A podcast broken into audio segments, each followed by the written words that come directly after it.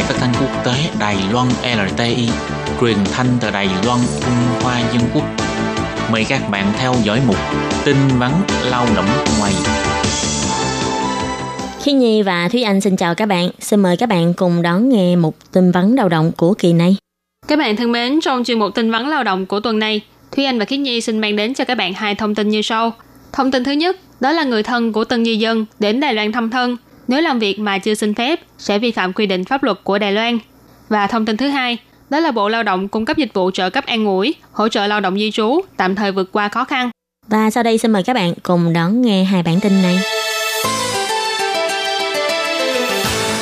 Ngày nay, trên đường phố Đài Loan có rất là nhiều quán ăn mang phong cách ẩm thực của nhiều quốc gia khác nhau trên thế giới. Và trong đó, những quán ăn do từng di dân, người nhập cư kinh doanh cũng chiếm số lượng không nhỏ và rất được người Đài Loan yêu thích. Vì thế, nhằm ứng phó với lượng khách hàng đông đúc, giảm tải công việc trong giờ cao điểm, nhiều tân di dân thường xuyên mời bạn bè là đồng hương đến để giúp đỡ công việc trong cửa hàng.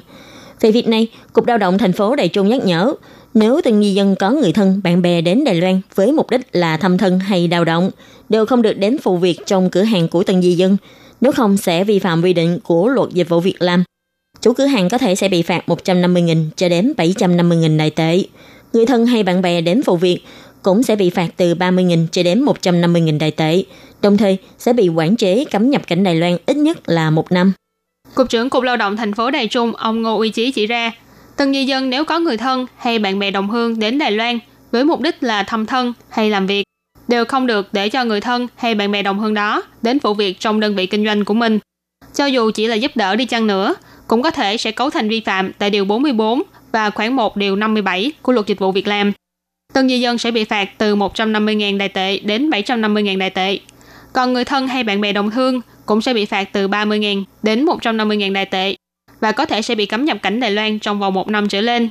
Cục Lao động bày tỏ, mặc dù có một số tân di dân muốn giúp đỡ cho người thân hay đồng hương làm việc tại Đài Loan có thêm thu nhập, cho nên nhờ họ đến hỗ trợ các công việc trong cửa hàng, nhưng vẫn phải hiểu rõ quy định của pháp luật để tránh không bị phạt tiền và thậm chí có khả năng khiến cho người thân hay đồng hương của mình bị trục xuất về nước.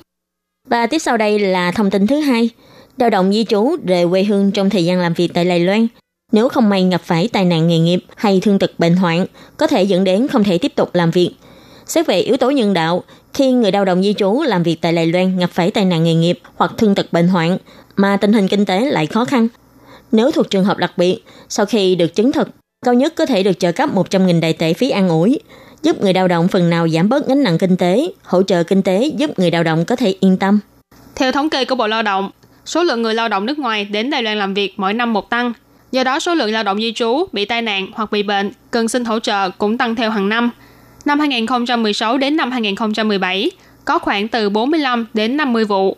Đến năm 2018, số đơn xin hỗ trợ đã vượt quá 70 vụ.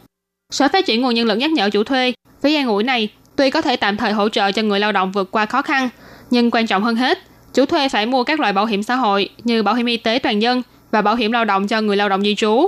Một khi xảy ra tai nạn ngoài ý muốn, mới có thể đảm bảo quyền lợi cho người lao động, giảm bớt gánh nặng kinh tế. Như trường hợp của cô Cindy làm kháng hộ công gia đình đến từ Indonesia. Do một hôm, cô đẩy xe lăn của người mà cô đang chăm sóc đến công viên phục hồi chức năng như mọi khi, nhưng trên đường về, cô lại gặp phải chiếc xe hơi vượt đèn đỏ. Cô Cindy bị xe hơi này tông trúng, cô đã bị hôn mê bất tỉnh và cần phải phẫu thuật cũng như là điều dưỡng lâu dài. Dù cô đã nhận được hỗ trợ của bảo hiểm y tế, nhưng vẫn phải chịu mấy trăm nghìn tiền đại tệ phí điều trị. Trước khi nhận được tiền bồi thường tai nạn, số tiền viện phí này cũng đã tạo thành một gánh nặng kinh tế rất lớn cho cô Cindy. Và may mắn là cô Cindy này đã nhận được 100.000 Đài tệ phí an ủi của Bộ Lao động Đài Loan.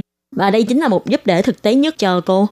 Để giúp lao động di trú khi gặp phải những sự cố đặc biệt như bị xâm hại cơ thể, tai nạn nghề nghiệp mà mất khả năng làm việc, tử vong v.v. Cung cấp sự hỗ trợ kinh tế kịp thời. Bộ Lao động vì lý do nhân đạo, mỗi đơn xin mỗi người nhiều nhất được duyệt 10.000 Đài tệ.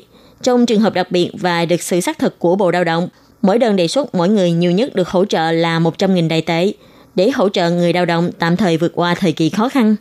Ngoài ra, nếu các bạn có thắc mắc gì về việc xin trợ cấp phí an ủi, các bạn có thể liên hệ với cục hoặc phòng lao động của địa phương hoặc gọi điện thoại đến số 1955 để được tư vấn và trợ giúp. Và các bạn thân mến, chuyên mục tin vắn lao động của tuần này đến đây cũng xin tạm chấm dứt. Cảm ơn sự chú ý lắng nghe của quý vị và các bạn.